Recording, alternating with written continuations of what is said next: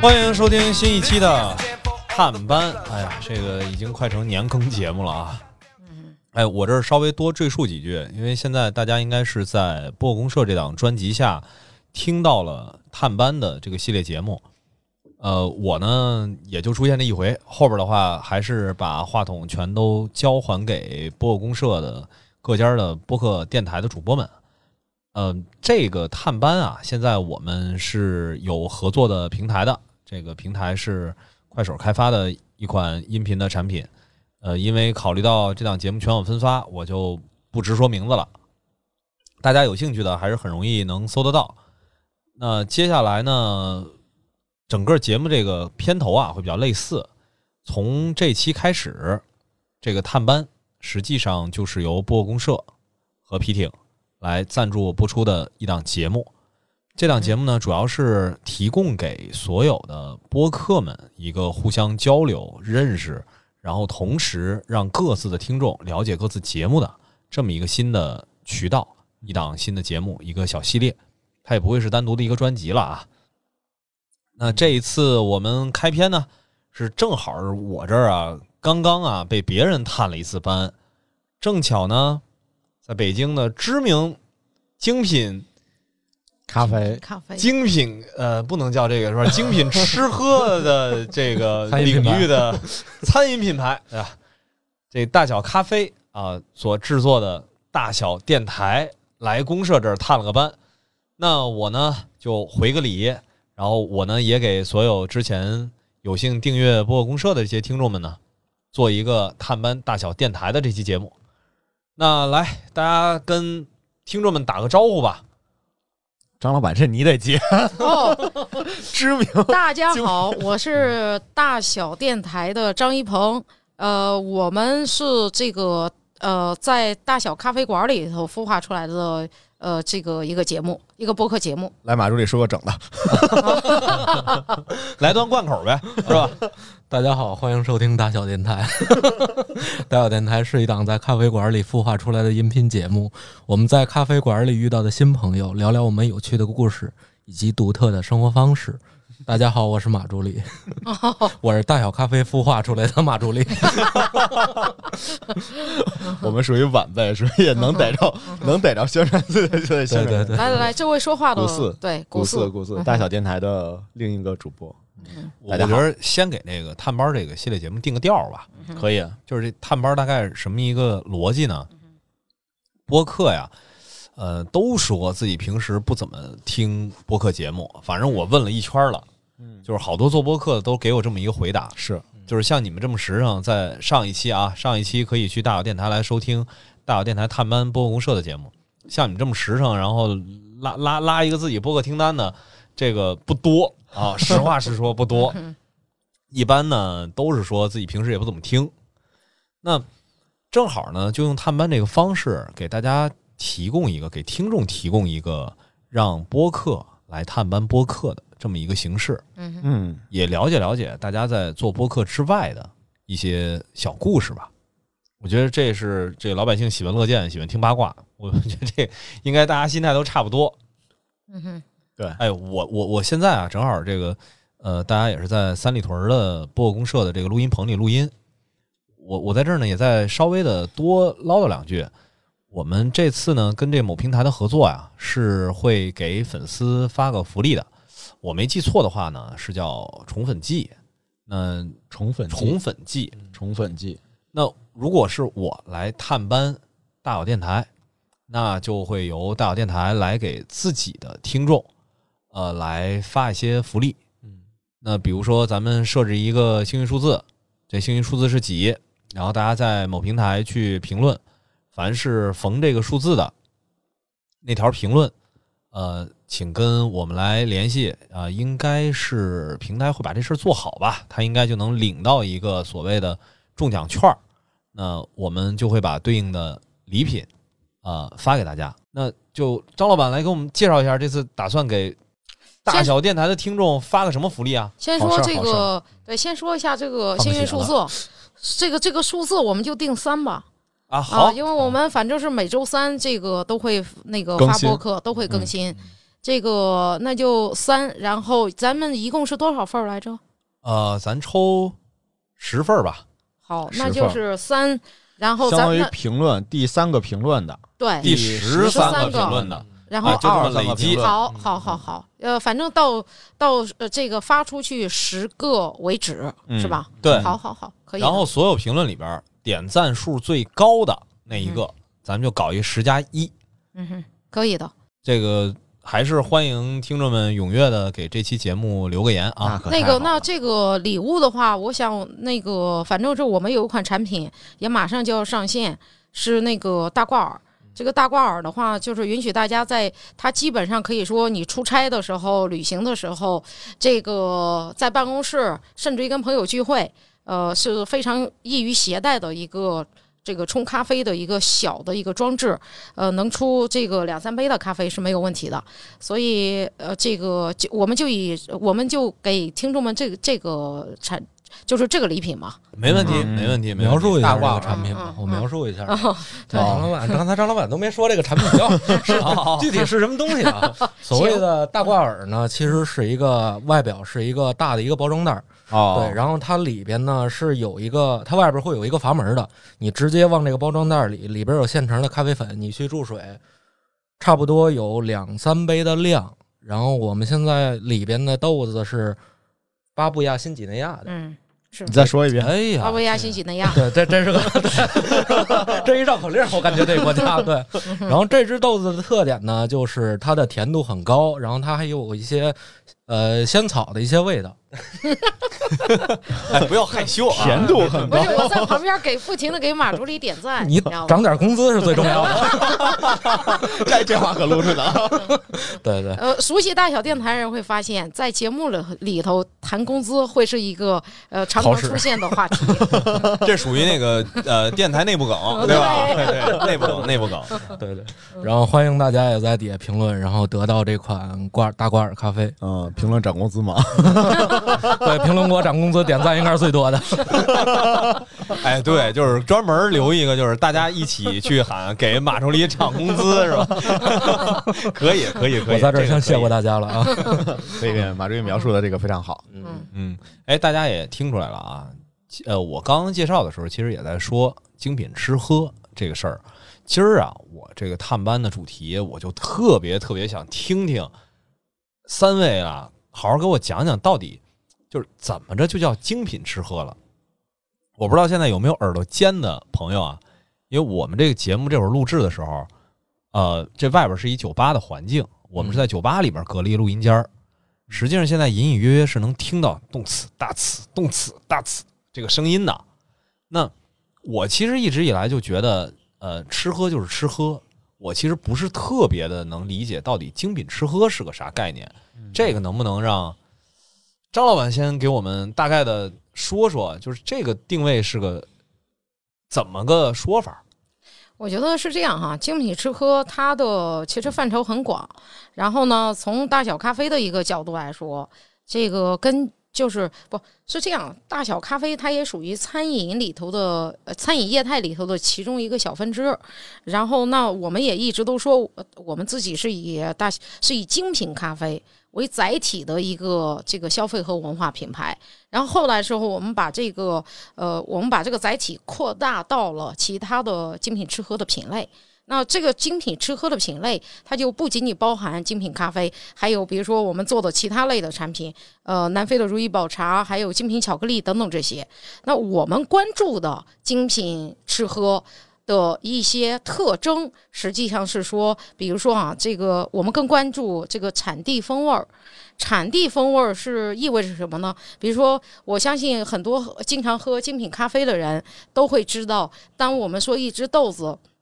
来在来自于埃塞俄比亚，这意味着什么？当它来自于肯尼亚，又意味着什么？当它来自于这个印度尼西亚的时候，意味着什么？就是它有明显的这个风味风味上的区别的。那么它的这些风味儿是跟它的出身息息相关的。所以这个出身的话呢，实际上就是这个产地的风土决定的，而产地的风土不是轻易的一个东西到了另外一个东西种出来了之后，就还能够带着那个风土过去，这是不不太可能实现的。所以这叫做产地风味儿。那无论是从这个咖啡，无论是从这个咖啡这个品类来说，还是从我们做的如意宝茶，还是精品巧克力，也都是符合这一特点的。嗯，举个例子啊，比如说像精品巧克力，更是如此。比如说咱们平时吃巧克力的话，也就是吃巧克力了，什么费列罗啊，或者德芙啊等等这些，是吧？呃，这个可能脑子里从来没有想过，这个巧克力还能够有产地的区别。但是我那我猜，其实大部分人是吃不出来这个，或者没有吃过有，比如说吃过秘鲁的这个呃秘鲁的可可豆做出来的巧克力和乌干达的可可豆做出来的巧克力在风味上的区别的。那我们对于我们来说的话呢，就是在这个精品餐饮和精品吃喝里头有那么大的一个范畴里头，我们就取了这么一招儿。你知道吗？取了这么一周儿，然后我们就想着这个这个深入做一下，呃，所以它有关于这个产地，这个这个产地风味是我们非常关注的一点，因为它不具有复制性。其实从某种意义来说，也就是说，挖掘这个产品的自身的特点。是是，不是这是不是就跟那个，比如说我我我我要吃个川菜，还是吃个湘菜，然后就找这个比较正宗的？呃，其实有点像，比如说啊，咱比如说那个铁棍山药。或者荔浦芋头，有点有点这个概念，有点这个意思。我换句话说，为什么叫荔浦芋头？它就是生产芋种芋头的地方很多。为什么荔浦芋头会成为一个品牌？这跟它的产地特别有关系。比如说铁棍山药，是吧？这也是跟它的产地相关的。那我们做这个产地的东，产地的这个呃这个方向，实际上就是我们特别喜欢这种同一个产品，在因为它的这个产地不一样。这个它的海拔不一样，它的这个这个你懂吗？这个是不一样，对对对对。然后它产生的这个风味可以产生这么大的区别，是是。就是我们喜欢往这个方向去研究，而且，嗯，这个事实上，尤其是对于来大小咖啡喝过咖啡的人来说，大家已经接受过这个对于产地这个概念的一个洗礼，嗯，所以人们更，所以他那么他们接下来的话，对于产地风味实际上也更容易接受。是这事儿就跟北京大爷跟上海爷叔 是吧？不是一个味儿啊，对吧？对对对，就跟那个庞庄西瓜似的，就是甜，刷口。对对对，哎，所以这个我之前真是没想过，就是因为在我的认知里边，就是什么是精品，就好像提到精品的话就是贵，对吧？因为我因为我其实特别好奇，就是。这个贵这个事儿到底是不是跟产地风味儿能有一个很直接的一个联系啊？呃，当然，我我我是这么觉得，并没有所有的像这种产品呢，所有所谓的精品吃喝类的一些产品，我觉得跟嗯高低贵贱是没有什么区分的。是的，是的。就像我们咖啡，其实你看它会有很多呃，会有人定义成什么速溶商业，然后还有精品咖啡。对于我来说，他们是没有的。就是每一种每一个东西，它都会有存在的那个方式。嗯，只要你去用心发掘它的特点，你去趋吉避凶，也就是说，道家所谓讲的就是先天一气，不要去破坏它。就比如说，它自身这个东西就是这个味道，但是你一定要去添加一些香精让它改变，对吧？它明明是苦的，你要让它变成酸的，那它可能就是不是已经不是精品的了。可能你要去发掘这个苦，让这个苦干变得更加中和，让市场所去接受。对于我来说，这个东西是被精品化了的哦。所以其实精品不是说它的价格，不是说价格，是的，它不是关于价格的，是靠怎么挖掘这个产品的特点，让它最大化。哦，你看这事儿跟播客似的，是吧？你看现在不是好多那个平台现在就是什么精品节目啊，精品播客节目，哎。不见得人家这个节目做的多贵，是吧？对，哎，我觉得这事儿其实有点像是什么呀？就是你到底是不是很用心？嗯，然后你是不是很真诚？嗯，就是我是老会往这个方向去想这个事情。就是精品啊，它其实是个更偏向于像是一个精神层面的东西。嗯嗯嗯。其实是可以这么理解，你以前的时候呢，喝咖啡，大家根本就不知道自己喝了什么。哎，像咱们嗯刚才在外面这个碰到的，他们也都是特别喜欢喝咖啡。哎，对，正好哎说一下，是刚才在外边碰上什么了呢？这个正好，呃，大小电台来探班啊，正好赶上前面差点 FM 的芝芝跟钱粮胡同的野人啊，嗯他们呢正好在这儿录节目呢啊，不是芝芝就不是了，芝芝在帮我这儿看着店呢，嗯，就正好出来也是跟呃一鹏去聊了聊，他们不也在说说喝咖啡这事儿对吗？他们都爱喝咖啡，但是嗯。显然他们实际上还这个对于这个产地风味儿的感知。还明显的处于这个、这个这个懵懵初懂的那个阶段，你吓死我了，你 我都有点忘话。所以，哎，所以如果喜，所以他们其实也好奇，说怎么有人说在咖啡里头喝出这个水果味儿，怎么他就是呃不喜欢，或者是喝不出来这个风味儿呢？你知道，嗯所以说这个我对于我们来说，我们叫精品吃喝，实际上就是让大家过去的时候，就是你吃所有东西都是红烧味儿的。现在的话呢，我们是想告诉你，这个你吃青菜就应该能吃出青菜味儿，你吃这个什么是吧？这个这个玉米就得能吃出玉米味儿，就就是让大家得吃明白了。然后，但是这个吃明白了，还真不是这个意味着价格更贵，它实际上不一定是不一定是价格更贵，而是让大家这个在整个过程中的话呢，对自己吃的东西更了解。对于从我们自己的角度来说，反而做让大家明白的事儿，也让我们的生意变得更容易了。就是我其实不用去说，呃，讲一大堆这个云里雾里的这些东西，呃，这个云山雾罩的，然后骗了别人，到最后自己也搞不清楚是啥情况。对，还不如直接就是有啥说啥，你知道吧？就是好，埃塞俄比亚的豆子就是这个风味儿啊，偏水果调性等等等等这些。可能印度尼西亚的这个的话呢，就就是有中草药的味儿，这个有草本的味儿等等这种。我告诉你，拿这两个我这两个产地豆子我从来没出过错。就记住这俩。不是，就马助理，你这反应，涨工资无望啊！你现在懂了吧？我我我举个例子吧，我举个例子，嗯我举个例子。其实其实就是我从一个普通呃精品咖啡的爱好者的角度来去讲啊，就刚才马助理讲的那个什么地儿来着？那个那个地儿的咖啡那粉，你们巴布亚新几内亚，啊，对。巴都是清楚新几内亚，巴布亚新几内亚，对就是他在形容这个风味的时候，首先说甜度特别的高。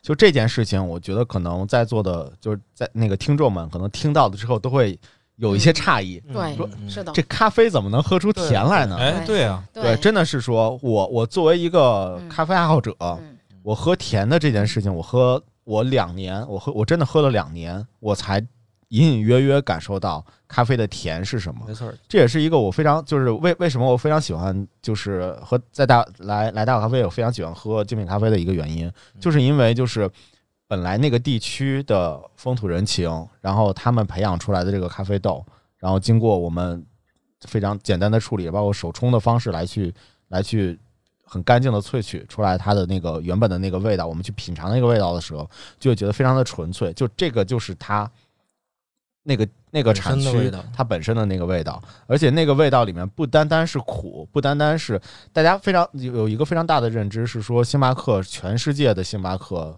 味道都是一样的，所有的美式都是一样，所有拿铁都是一样的，就是因为这是它的标准。但是真正吸引我们，就是吸引吸引我精品喜欢精品咖啡的，更多的是说它的独特的味道，是的，不同产区的这个这个味道。对所以它确确实实是跟它的出身相关的。对对对，嗯。也包括很就是我我我我喝了很很有印象的一只豆子，叫做荔枝蓝。嗯，嗯。我一直在想为什么叫荔枝蓝，为什么？直到我有一天真的喝到了荔枝的味道。哥伦比亚对对对，哎呀，你这个资深就是就是，当然了，就是刚才谷老师说了，就是咖啡里能喝出甜来。其实咖啡里边是有百分之十的糖分的，哦，是，有百分之十的低聚糖是可以喝出来的。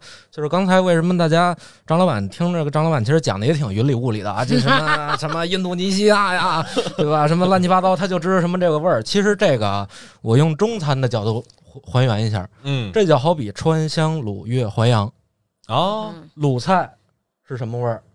咸，哎，哦，你不需要人回答呀。哎，你太过分了，你这个。就比如说得，懵懵懂懂的问他，就可钱大家都知道，一想到川菜，哦，不行，我不能吃辣，嗯对吧？啊可能一是想到粤菜，哦，它是还原食物本身的味道，嗯对，可能是这样。就这个，就像咖啡的某些这个，比如说我产对产区，我们一提到产区，我们就会知道它是什么味道。所以说，我现在就比如说吃那些，我去逛餐馆儿，我去怎么定义精品和非精品的呢？当然，这个我觉得也困扰了袁老师好长时间。嗯他会觉得精品就是贵。你之前我吃一家餐厅，然后我问他，你这个宫保鸡丁跟精品宫保鸡丁什么区别？然后他就这么跟我说啊，一个好吃，一个我说一个怎么着？我说一个不好吃是吧？那我来那不好吃的。对，当然不是这样。我觉得他是要，比如说我是川菜，那我就做川菜，我不要去融合一些别的了。啊，没有必要。你可以去以川菜为基础去创新，但是你没必要再去融合了。就我们现在探过很多的餐馆，就比如哎，你们家做什么的？我们家做粤菜的。我一翻开菜单，张老板就跟那儿点来份铁棍山药。为什么都是黑我呢？我经常觉得 所以很乱，就有点儿对。嗯所以说，呃，它就像一个地理位置，一个固定的一个风俗，嗯，对，可能是这样，这就叫精品，对，把它的特点最大化。那个白了个就是当地的特点，没错就把它原原本本的表现出来。没错，没我错，我我其实可以再举一个特别特别小众的例子，是我们嗯自己那个还有一个品牌叫 Smash Cup 打碎杯子，然后这个产品的话呢，其实只做。就是很多人以为我们是做茶的品牌，我们叫如意宝茶，但是呢，其实我们做的这个产品吧，它只做一样东西，是来自于南非的一个叫 Roybos，叫我们翻译啊，就是把它给翻译成如意宝茶。那这个茶就就是它，我们虽然叫它茶，但其实它是一个豆科类植物，它不是茶科类的。然后呢，它是一个灌木植物，它实际上是用红茶发酵的方式做的，但是其实它不是它不是茶，所以呢，它没有茶对，没有咖啡因等等这些没，这是没有这个这个这个呃这个这个单宁啊、茶碱啊等等这些。然后，呃，这个你比如说我们在做这个的时候，这个那你说我们又不是第一，我们又不是第一个去把这个茶引入到中国的。难道在这之前，所有把这个饮品引入到，比如说英国这个或者欧洲其他地方，呃，这个以及引入到日本的这些呃这个商人们，你懂吗？聪明的商人们，难道都不会琢磨呃实现本本土化的一个种植吗？大家都琢磨过，但是它真种不出来，真种不出来。原因是因为直到现在为止，世界上也只有南非开普敦北部那一小片儿地区，然后才能够种出来。原因就是因为它对土质，它对于它对于这个温差，它对于气温、对于土质，它都是有要求的。它甚至是它对于这个土质的这个酸度都是有要求的。它就是我想说，你要复制你的气候条件、土壤条件，所有这些条件的话，这个东西你怎么复制、啊？而且复制出来不一定好。对你像过去那个加拿大羊，在北京长完之后就开始疯长了，是就停不下来了。它并不是件好事儿，可能对，到最后风味儿可能不一定也很好。是的，是的。所以吃西瓜还是得去庞各庄。嗨，你是有哪个庞各庄的供应商是怎么着？还是你家亲戚？不是这个庞各庄西瓜欠欠咱一个广告费啊，联系上我们。不联系一下，联系一下。对所以，其实这种产地风味儿的话，我们也恰恰是因为它无法复制。我觉得我们实际上也是干一些从某种意义上来说反商业的一些事情。我觉得恰恰是因为它是反，它是它是无法复制的，所以说我们其实特别感兴趣。很独特。哎，呃，但是我们做它不仅仅是因为独特，确确实实是因为这个，这其实是我们反而是我们追求的一个一个一个真正的东西。最起码大家也喜欢，对吧？是的，是的，就是喜欢琢磨这些事儿，然后喜欢体味这个带有产地风味的东西。嗯，我觉得这个可能是大家去做所谓精品吃喝这件事儿的一个原初动力。对对对哎，，那你聊到这个动力这个事儿啊，我这其实挺好奇的。因为我探班你们嘛，嗯我最起码我得先知道怎么就想起来做播客了呢？哎呦喂，想不开呗。哎呀，因为我我我哎，我实话说，我应该跟古四之前先加了微信啊，对，那会儿啊，大小电台还没有呢吧？应该是没有。对，哎，后来突然就有了这么一个大小电台，就是这中间到底有什么故事啊？马天儿你讲，嗯，马天儿你讲，哎呦，这马助理若有所思，是不是？我我倒是，对我们三个其实这个身份是挺挺微妙的，一个老板，一个顾客。一个我，我 就我是员工，一个员工，就是受夹板气嘛，我是 就是你说这个顾客找我说，哎，咱录一反正播客吧我是上帝。我说好嘞，你老板给你发工资，哎，录一播客，我说好嘞，三人成伙了。哦，对就这么哎呦，这个挺有意思啊。当然了，其实我们，哎呦，我都不知道是这个样子，你知道就行地。灵气没录啊，是吧？哦对，对，嗯其实我们三个主要都很喜欢播客，嗯也可以说是这个乐趣相投吧。就觉得一定要说一些东西，然后去向对外世界做一种表达。对我觉得我我们也要告诉我们在干什么东西，做什么事儿。我们在做着某些精关于精品吃喝的一些东西，我们也希望为它去宣传，也去希望宣传它的原产地，也让大家更知道它的原产地，而不让它这个原产地遭到呃所谓大资本的去破坏。嗯，对，可能是这样。哎，这我我我挺好奇啊，就是嗯按这个路数来说的话，这大小电台不应该每期讲的都是跟这个相关的事儿吗？这我我我我听完了，好像也也也不全是啊。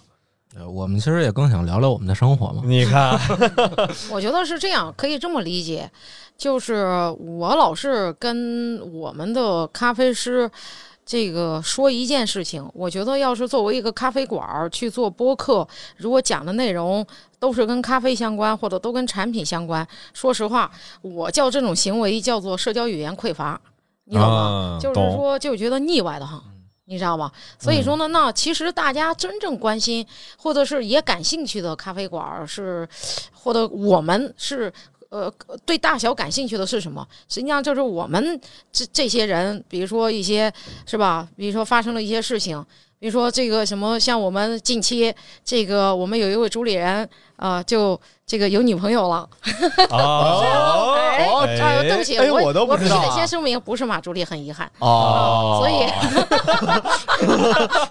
对，哎，像这样的事儿呢，我就觉得，其实我跟我们的咖啡师们在一起，呃，或者是跟我们的老客人们在一起聊一聊，哎，这个你懂吧？而且我们这个大家都觉得还挺熟悉的，然后也都知道，你知道吧？就是就跟这个本质上来说，跟你跟朋友聊一下这个。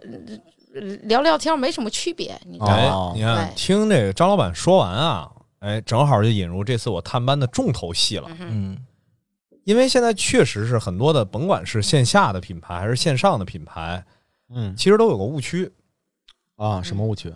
就是如果说大家做播客节目，我要做一档播客，老是惦记就是聊自己这品牌相关的事儿，嗯那你这么去做的话，别人凭什么听你？嗯别人为什么喜欢听你？嗯你能聊多长时间？你怎么去建立一个跟听众之间的信任关系？嗯我觉得大小电台现在就是一个特别好的例子啊，就是大小咖啡孵化出来的大小电台，嗯哼对，不是期期都跟你讲这个产地风味儿，嗯也给你讲讲咱这个店长的这咖啡师的是吧？嗯这个体味儿是吧店？长也 这多少时间没洗澡的？嗯哎，我不知道你们之前有没有看过一个电视剧啊？哎这个可能稍微的有点这个年代感，嗯编辑部的故事。啊，哦，看过，看过看过，我听你们的节目，张老板不敢接，我看过，我看过，嗨，我这年龄层都放着呢，我看过，我看过，你们这群人，还演过呢。你们这群人，哎，我真是觉得我听大小电台的时候啊，就有一种听那编辑部，就是看编辑部故事的感觉。那我得葛优躺。不是，哎，别串啊，那个可不是编辑部的故事。我是于谦儿，唱歌呢。就是你，就包括之前有编辑部的故事，我记得那时候还有一叫什么候车大厅，就是稍微比这个年代再稍晚一点儿，就是它都是一些有点类似于像是情景喜剧的那种感觉。对，你哪怕是真的是讲一个家庭里的事儿，他也不是三天两头的就给你说，哎呀，今儿我上班干嘛了？今天老爷子怎么着了？人家其实讲生活的时候，就是一种陪伴，嗯，然后通过生活当中这些细小的故事，对，不见得非得给你上个价值还是怎么样，但是它是一个最实真实的一个生活状态，能够拉近跟观众之间的距离，是的。跟听众之间的距离。是的，因为咱这个节目啊，跟咱们上次你们探播公社办这节目啊，它不是同时间播出来嗯啊。我觉得这块儿的话，咱还可以稍微的多赘述一下，就是到底听播客的时候，大家那个感受是什么样的？我反而感觉我听大小电台就是在有一种之前看这个编辑部故事的感觉。挺有意思的。听你这么讲，我在这里先插一下，嗯就是我还没有回答我我就是我这个版本的，哦呀哎呀是三个版本你知道吗好，就是嗯，我为什么想做大小电台呢？其实源于是说我非常喜欢大小咖啡的一个点，就是这个点是在于什么？不是不是说咖啡不好喝啊，我是说不是不是咖啡好喝，不是说什么巧克力还有茶的这一些。就大小咖啡其实最吸引我的一个点是在于，就是能够时刻在大小咖啡里面喝咖啡的时候认识一些新的朋友，就这个是真的是这个样子。然后有一次我那个经过张老板邀请，然后我进到加到大小咖啡的那个群的里面，然后发现大家每就是每天都在聊，而且非常热情的都在聊一些大家自己心里面就身身边发生的故事，以及自己的一些喜欢喜好什么的。包括我们有一个有有一个主播薇薇，也是因为大小咖啡认识的，嗯哼，对，非常的健谈，而且而且非常的有意思。嗯，对，包括我们之前还有一期自然酒，么么。对他聊，其实自然酒做的也是精品吃喝的领域的一一部分嘛。其实我我认识下下来之后，发现就是非常的真诚，而且非常的友好。嗯哼，对对，所以这个是我就是大小咖啡吸引我的地方。那么正好有播客这样的一个媒介，我是觉得就是我们把这种样的一些东西去表现出来、表达出来，其实这这个是我的一个初衷，真的是。我就觉得谷老师特别符合在上一期啊上上期张老板所讲的一个店铺性质，社区社群店的用户画像。啊 对。我觉得实际上对于嗯大小电台来说的话，像刚才老袁讲的，它像是一个情景剧。对于我来说的话呢，我就觉得我们很多客人都特别有意思。对呃，但是呢，我想告诉你，我们其实有的时候一些客人之间也互相互相瞧不上眼，我就特别乐。因为啊我就特别清楚的知道，我们这些客人们，嗨，就你那点儿小心思，我常常心里头的感觉就这种，你懂吗？但是我觉得他们都挺可爱，都特别真实，你知道吗？所以我就觉得，嗯，如果要是天天跟人家讲，而且你总讲这个，总讲这个咖啡呃风味儿啊、产地啊等等这些，呃，真的挺没意思的。说实话，我不知道他们啊，反正我听着是，呃，肯定是腻歪人，你知道吧？嗯然后我就觉得通过聊一些生活中的。生活中的这些契机，尤其再加上我听播客的一个经历，告诉我，这个听大家讲，比如说我日常中听播客，我就感兴趣，不要老是讲那些就是讲那些公事儿，你懂吧？就是那些哎，你工作中你这你讲那些的话，没有就是是所有人意料之中的。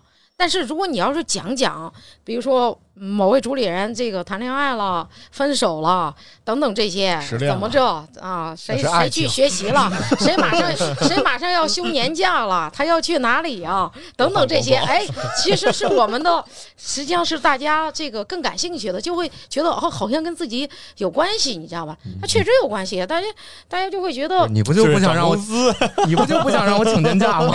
我今儿刚提这事儿。我这我真不知道，真不知道，这么巧了。哪有这么巧的事儿？老板说不知道，你看你这年假请得下来，请不下来吗？所以你看，刚刚说了这么多，其实也是大概的解释了一下为什么大小咖啡做了大小电台，为什么嗯大小电台做成现在这个样子。嗯我觉得接下来啊，我就特别想听听三位做了这么多期节目之后的一个感受。来哎呦，这得下期聊啊！哎呀，罗松，你先讲。做大小电台之后的感受，嗯，我我我真心是觉得，对于我的一个感受是在于，它成为了我工作之外一个非常快乐的部分。嗯因为我在表达自己，啊，表达自己这件事情对于我来说是一件挺快乐的一件事情，而且在这个过程中还认识到了真真正正的认识到了很多的一些新的朋友，啊，可能我很少很少有这样的机会，就真的是哇塞，就约可能可能网网上聊那么一两句，然后见了面就碰头，碰了头之后就开始聊一个两个小小时 的这种。这这种经历，这种经历在日常生活中是真的很很少碰见，尤其像我们这种互联网产品经理，成天加班的这种两点一线的 这种社畜的生活，对对，这种社畜的生活，就真的是很少有这样的一些场景，所以我觉得这个是对我来说挺大的收获。嗯嗯嗯，来马助理，哦，我我我是觉得我在录电台的时候也可以学习到很多东西。因为我们会涉猎到很多很广泛的，比如说设计圈的，或者文艺圈的，还有别的餐饮圈的、外卖圈的，是吧？我们老板是吧？不是，这是个内部梗了，是吧？对。然后就像我们的很多嘉宾，他们也是做不同的一个业态的，比如说有做啤酒的，我们和京 A 的主管也聊过。对。然后像我们和。呃，像那些做游戏的，对对，奶酪，还有奶酪的，对我觉得这个都是对于我来说的一个学习过程，对。然后还有我怎么说呢？我觉得这更像是我的一个学习的一个点，它更像是我了解这个世界更多一点的一个主要的一个学习渠道，对于我来说是对。哦，学习渠道，哇塞，这个谦虚了，高级了，高级了。主要这不要涨工资吗？哎呦，又回到这个话题上了。来，张老板呢？我做我们做大小电台以来，我最高兴的或者最享受的部分的话，就是每周三能准时的更新。这个呃，因为我是觉得，对于我来说的话，通过。更新这件事情，或者通过它作为一个，因为这个品牌孵化出来的一个电台，我其实也在学习。但是我的这个学习的话，是一个更加的是从大小电台这个角度去思考的，我们怎么去进步。哦，作为对，因为咱先不说这个讲的刚才所有的内容，呃，我是觉得我们自己的话，呃，你你即便是一个特别可爱的孩子，你有一天也会这个呃这个成为大人的，你知道吗？那我就在想，怎么样在成为大人的这个过程中，我们掌握一些必须的或者必要的一些技能啊，嗯，然后。那么这一点的话，它反所以说它反过来促使我接受更广阔的一些知识。这个我也在这个这个汲取一些知识，也是通过其他的播客。呃，对我来说的话，直接导致了我现在听播客的时间越来越长。这个真是越来越长，而且这个几乎我的碎片时间都用在播客。这也是我必须得安利播客的一个优秀的点，就是你永远不用去担心你没有听完怎么办。为你下次总是可以再续上，而且我甚至于有的时候一些好一点的播客的节目，你回头找吧，每一期你都能听。我我对于一些这个好的播客，我甚至于都可以把它很久以前的播客都能够找出来听。嗯嗯啊，对，而且都非常有意思。是的，所以说其实播客的话，这个我觉得，你看，无论是让我们快乐也好，还是学习也好，还是进化也好，我都觉得这个我们大家都很享受。你知道吗？你就是你完全不会觉得这件事情，呃，是一种受难，呃，是是，对对对，是一种别人强迫你在做事情，你知道吗？他确确实实，你你你是想投入在其中的，嗯，这上价值了。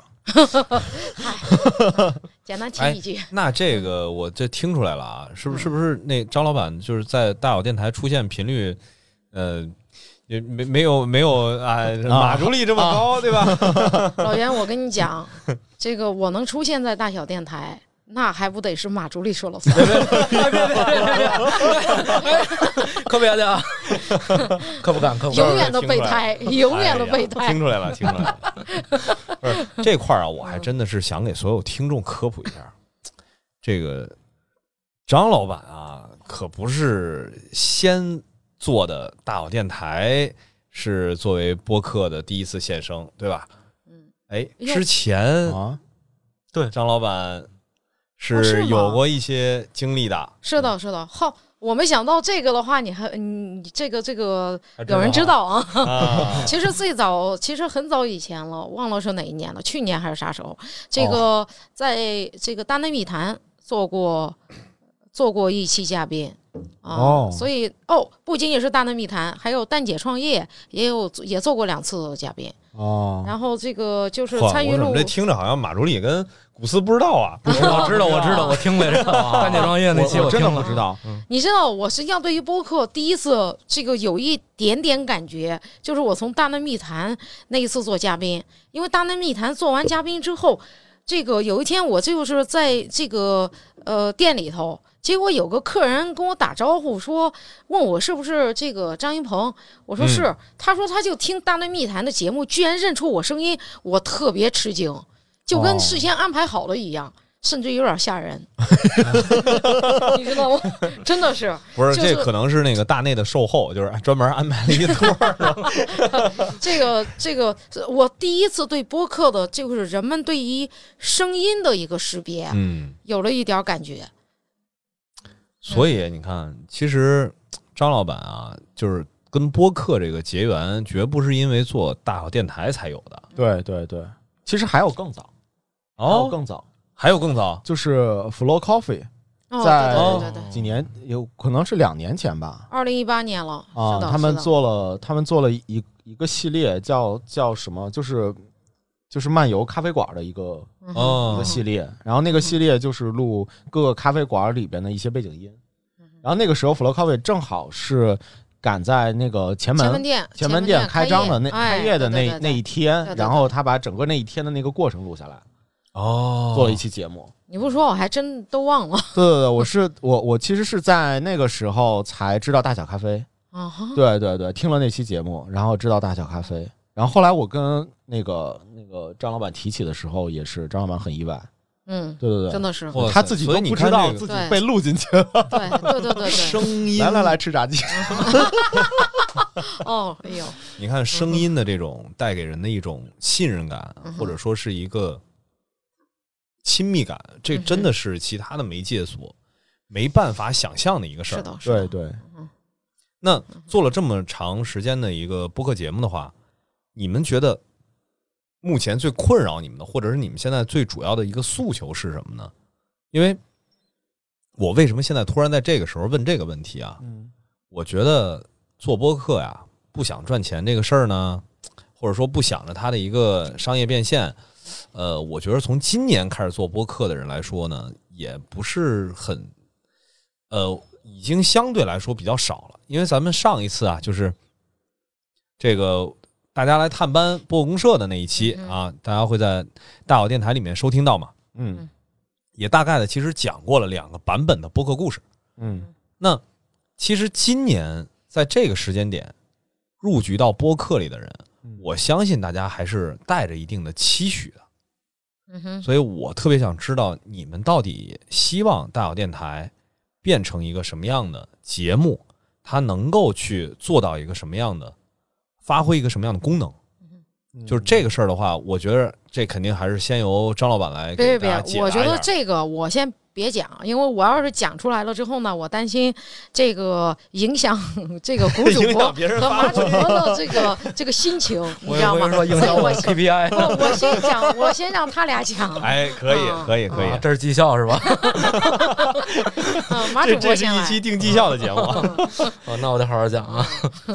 嗯、对，因为我我是这么觉得啊，就是我们想做的呢，可能是嗯，给我们用户看到，我们不光光只有咖啡，只有精品吃喝这一层面，我们还有更多的一个去跟他们分享的一些个一一一一整个过程。因为我们的定义就是这样嘛，以精品咖啡为载体，作为一个消费和文化品牌。所谓文化从哪儿来呢？我认为声音也是文化的一部分。对，语言和文字嘛，嗯是是是文化的一部分。所以我觉得，嗯，不管我们谈的有价值或者没价值，可能也有可能只是一个唠叨。我我更想让它陪伴在我们的大小咖啡的顾客身边可能我就是觉得让我们去陪着他。哎，嗯对，是这样。哎，听着特别走心。来，谷老师，谷老师，嗯，我其实有一部分也是这样，就是说真的想说我们去陪着他，而且我我愿意就分享分享我的这份快乐，就是工作之余我感受到快乐的这一点啊。另外，另外我还想说一一一一块儿是说是什么呢？就是 我是一个互联网生态平台的产品经理，所以我会很容易去想到一些商业化的一些事情。然后，嗯、但是我觉得这件事情在大小咖啡会不着急，因为我更多的是希望能够陪伴大家啊、所以，但是，但是我我我我发现大小电台有一个非常独特的一点是，大小咖啡呃不大小电台是一个我所知道的整个播客领域里面唯一的一个，可能是我知道比较少，但我唯一的一我知道我所知道的唯一的一个由咖啡馆为主体，一个实体店的为主体，然后来来来去做的播客的这件事情，就很这样，这个很少，就是我们能够看到很多播客反过来去做咖啡、做挂耳，或者是咖咖啡馆，有这样反着的，对吧？但是我们是真正的一家从咖啡馆到播客的这样的一个，我我很希望的是能够在这个平台里面做成一个很独特的案例，是说可能我们的商业化的方式，或者是说我们的真正真正去做这件事情的方式，可能和其他是人是不同的，初心也是不同的，或者是说那个想法，可能我们真正方这种方式可能也会是不同的。那我我现在没有想好说具体是什么样子的，但我是我是很相信这种这这这种样的一个机会的，因为我们我我我觉得我们在这个平台里面，整个这一千多个播客里面，我们其实还是一个非常独特的一个存在。百分之零点八的存在，我说你刚才给我看的数字才不？是对不起，百分之零点零八。我能理解张老板呃，不是不是谷老师刚才所说的，就是说，呃，我我我是我说一句这这话可能不太好听吧，就是即使大小咖啡以后没了，而大小电台以后会存在，如果我们继续做，它会成为一个品牌意识嗯，一直留在大家身边。这话的话，我经常告诉我们咖啡师，这这是你说的吗？不不，我经常说，咱们要假设有一天大小咖啡作为一个呃这个拥有几家门店的一个实体店，咱不存在了，咱还有什么？啊嗯，然后我觉得我们要这么思考，所以现在的话，就我讲讲我的困扰吧。我就想知道运营需要学习吗？我想说一下这个播客，我我觉得我现在的话，因为你看是这样子，呃，我们没有什么商业化的一个呃，这个至少从可预见的未来来说，这个真没有什么商业化的一些需求。但是我自己的一个出发点就是，无论是古老师付出，还是这个马助理的付出。这个，即便是他们自己不知道，我觉得从我的角度来说，我不想辜负大家的这份心。你你知道吧？而且，如果真像我们自己刚才说的，有一天，即便是大小咖啡不存在，假如大小电台都能存在的话，那么我们大家伙必须得知道，那这不就是就是，如果它有一天就忽然变成了我们自己可以存在的一个一个母体，是吧？难道我们自己现在不应该趁着还不还不需要去商业化的时候，反而应该长本领？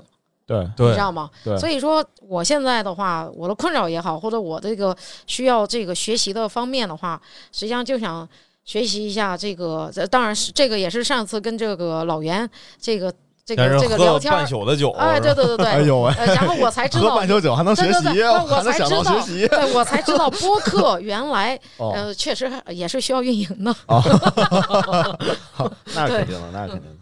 对我，我觉得，但凡是做内容啊，就是尤其是，其实我们还是身处在一个互联网的时代，就是咱这东西毕竟不是在过去说我我我真弄一地下电台，跟海聊电台似的，是吧？嗯然后开到公海上，嗯，就是那个它也需要运营啊，要不然怎么会有那么多的粉女粉丝开着小船儿，然后上船，是不是？就这事儿你没运营，不可想象的，你这，所以运营肯定还是必须的。对我觉得这个事儿没什么可说的。对对对。然后再一个呢，就是我有一些特别虚的词，我特别不乐意提。但是有一点啊，我觉得还是要说的，就是说我们还是需要去看重自己，让不熟悉自己的这些听众听到自己的节目，是因为很多的时候吧，就是可能遗留了一些早年间的播客的一些不是特别好的习惯，就觉得我节目放在那儿，我节目只要做得好，平台就会发现，就会帮我推。嗯但是现在目前的这个环境下，不太可能了。嗯，我们是需要一些运营的手段去做的。是的，对是的，咱确实赶紧这个结束，我想回家学习怎么运营。对，因为我觉得这个事儿其实是往回扣个题呀、咱这期节目不是叫探班吗？是有时候我老觉得，不只是说，因为上一次我记得在上一期的时候，其实呃，就是咱们来探班播客公社，我也提过黑水公园的金花提的那句话，他的节目做给谁听？他的节目做给那些优秀的怪咖、努力的普通人。嗯那假如说我们现在做播客的这群人，其实也是需要去寻找归属感、寻找认同感的一群人的话，这个其实我们就可以通过在探班的这个计划当中去实现。你不用非得说我为了寻找一个认同感，然后我一定要去归属在某个平台，对，我就要签约，我还是说我自己一定要去啊、搞成一个小的团体，我觉得没必要。做播客跟做播客的人之间一定有着这种共同话题，是，有着这种共同的情感共鸣。嗯哼。嗯因为其实那个我马助理跟呃谷老师也都在咱们那个播客那个群里头嘛。对。其实我特别鼓励大家互相探个班、串个台、聊聊天儿，因为我知道隔壁电台也来找过你们，啊对包括之前绿瓶子嗯，也都跟你们一起懒得广播，录过节目，对吧？嗯哎，因为绿瓶子去年是也是在播客节上大出风头啊，专门给他包了一个场，在七十七文创园里边，嗯他们这几个人，然后弄乐队专场演唱会，唱了恨不得一小时，哦，太厉害了，唱唱特别爽。对，那李李李佳琦拿一大喇叭，然后披一斗篷，哎，就是现在我这还留着那照片呢。就我真是觉得，有时候不叫混圈儿，我其实很讨厌混圈儿这概念。它不是圈儿，就是大家都在做这件事儿，然后我们其实是需要一个小的大家交流的一个空间。这个也是我在三里屯这弄一播客公社的一个最主要的原因。嗯嗯，这个行业里的人，每一个人基本上都是奔着一个自己的兴趣，都有点像刚才古老师跟马助理那种动情的，哎呀，表达自己做节目的期许一样，都是带着这种目的进来的。我觉得没有必要一上来就被这种商业化的一些东西所困扰。对这个事儿一定会成的，嗯而且现在也不是没有商业一些合作的机会。对，我只是觉得说，现在起步相比起几年前，确实变得难了。嗯哼这个也是这次做探班的一个目的嘛。嗯你看，咱们片头也都说了，给粉丝发发福利。嗯，然后呢，我也希望说，我通过第一次的探班，给接下来的这个系列的节目啊定个基调。所有来到这边录制节目的这些播客们，互相之间诉诉衷肠。分享分享经验嗯，哼互相学习，这个刚我看这张老板都已经拿出手机开始学习了，基本上呢也表现出了这种对啊、怎么样去把这运营这事儿干好的一个非常明明确的一个决心。现场表决心，对，通过行动表决心朋友。圈了，所以可见我们是一个非常爱学习的电台。我们也希望能够跟更多的播客，呃，兄弟们、朋友们，然后一起来就是探探，大家互相探探班，我们也一起交流交流，因为我们还是很稚嫩的。嗯虽然我们是一个今年刚刚刚刚萌新播客，对萌新的一个、襁一个播褓之中客，襁褓之中的对。在我看来，就这件我们在做播客的这件事情，其实还很长，还很长。所以，嗯，我觉得能能够有交流的这种平台，有互相学习的这种这这种机会，对，我们一定哎，今儿咱是不是可以稍微在节目里头这个官宣一下？因为后边的话，我我这还挺期待着播客公社这个工棚，然后能跟哦大小咖啡共同去尝试着探索一下，在北京再多有几个场地。因为这实话实说，三里屯这地儿啊，真是不够用了。这从早到晚，这个录音排满了，然后这地儿呢又不是特好找。我觉得可以，那个是这样，呃，熟悉大小咖啡的人知道，我们其实在北京的话，这个有好几个地方的话都有太小地方。太小地方的话，实际上是大小咖啡孵化的呃这个另外一个小小的这个机构，主要是关注于艺术展览。然后，那我觉得可以啊。接下来跟布克克公社，咱们一方面是以这个，一方面是一种艺艺术展览，一方面好像是一种这个什么呃行为艺术。然后咱们把这个。这个录音棚说行为艺术，看马助理都要脱衣服了。咱们要把这个录音棚，这个的话，从一个犄角旮旯极其隐藏的一个录音棚，咱甚至于可以把整个录音棚的这个场景搬到一个这个呃胡同里或者大路边上，就是虽然是封闭的太小地方里头，但路过的人所有人都能看到。比如说咱们四个现在在录录播课的话，其实在我们门前路过的人，哎。路过的人就是这个街边上的人。哦，这个也许外面人很好奇咱们在干嘛，对，也许他就从外面看到咱们在干嘛，但我一想到这个场景，我就觉得特棒。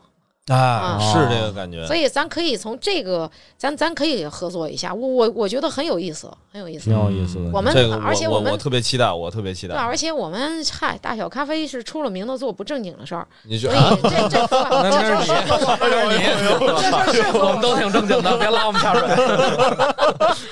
马助理听到这句话，紧了紧自己的扣子。好嘞，那这期节目时间也差不多了。那特别感谢大小电台的三位，然后来到播客公社的工棚。呃，这次呢，感谢老师，感谢老师，感谢老师，感谢我我我这也是很难得的机会。然后作为探班这个系列的开篇，然后来探探大小电台的班。嗯，那大家呢感兴趣的就继续关注博客公社接下来的探班这个系列。呃，也特别感谢大家听了这么长时间的节目。谢谢大家，那本期节目到此结束。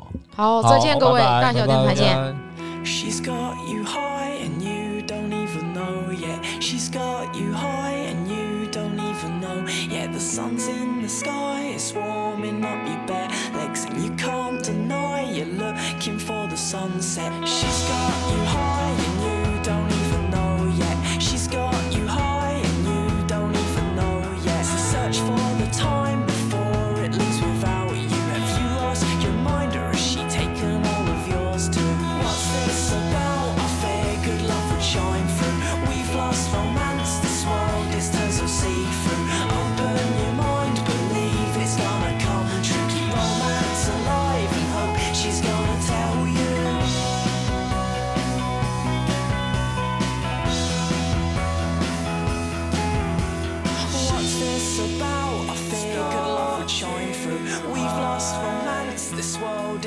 so see.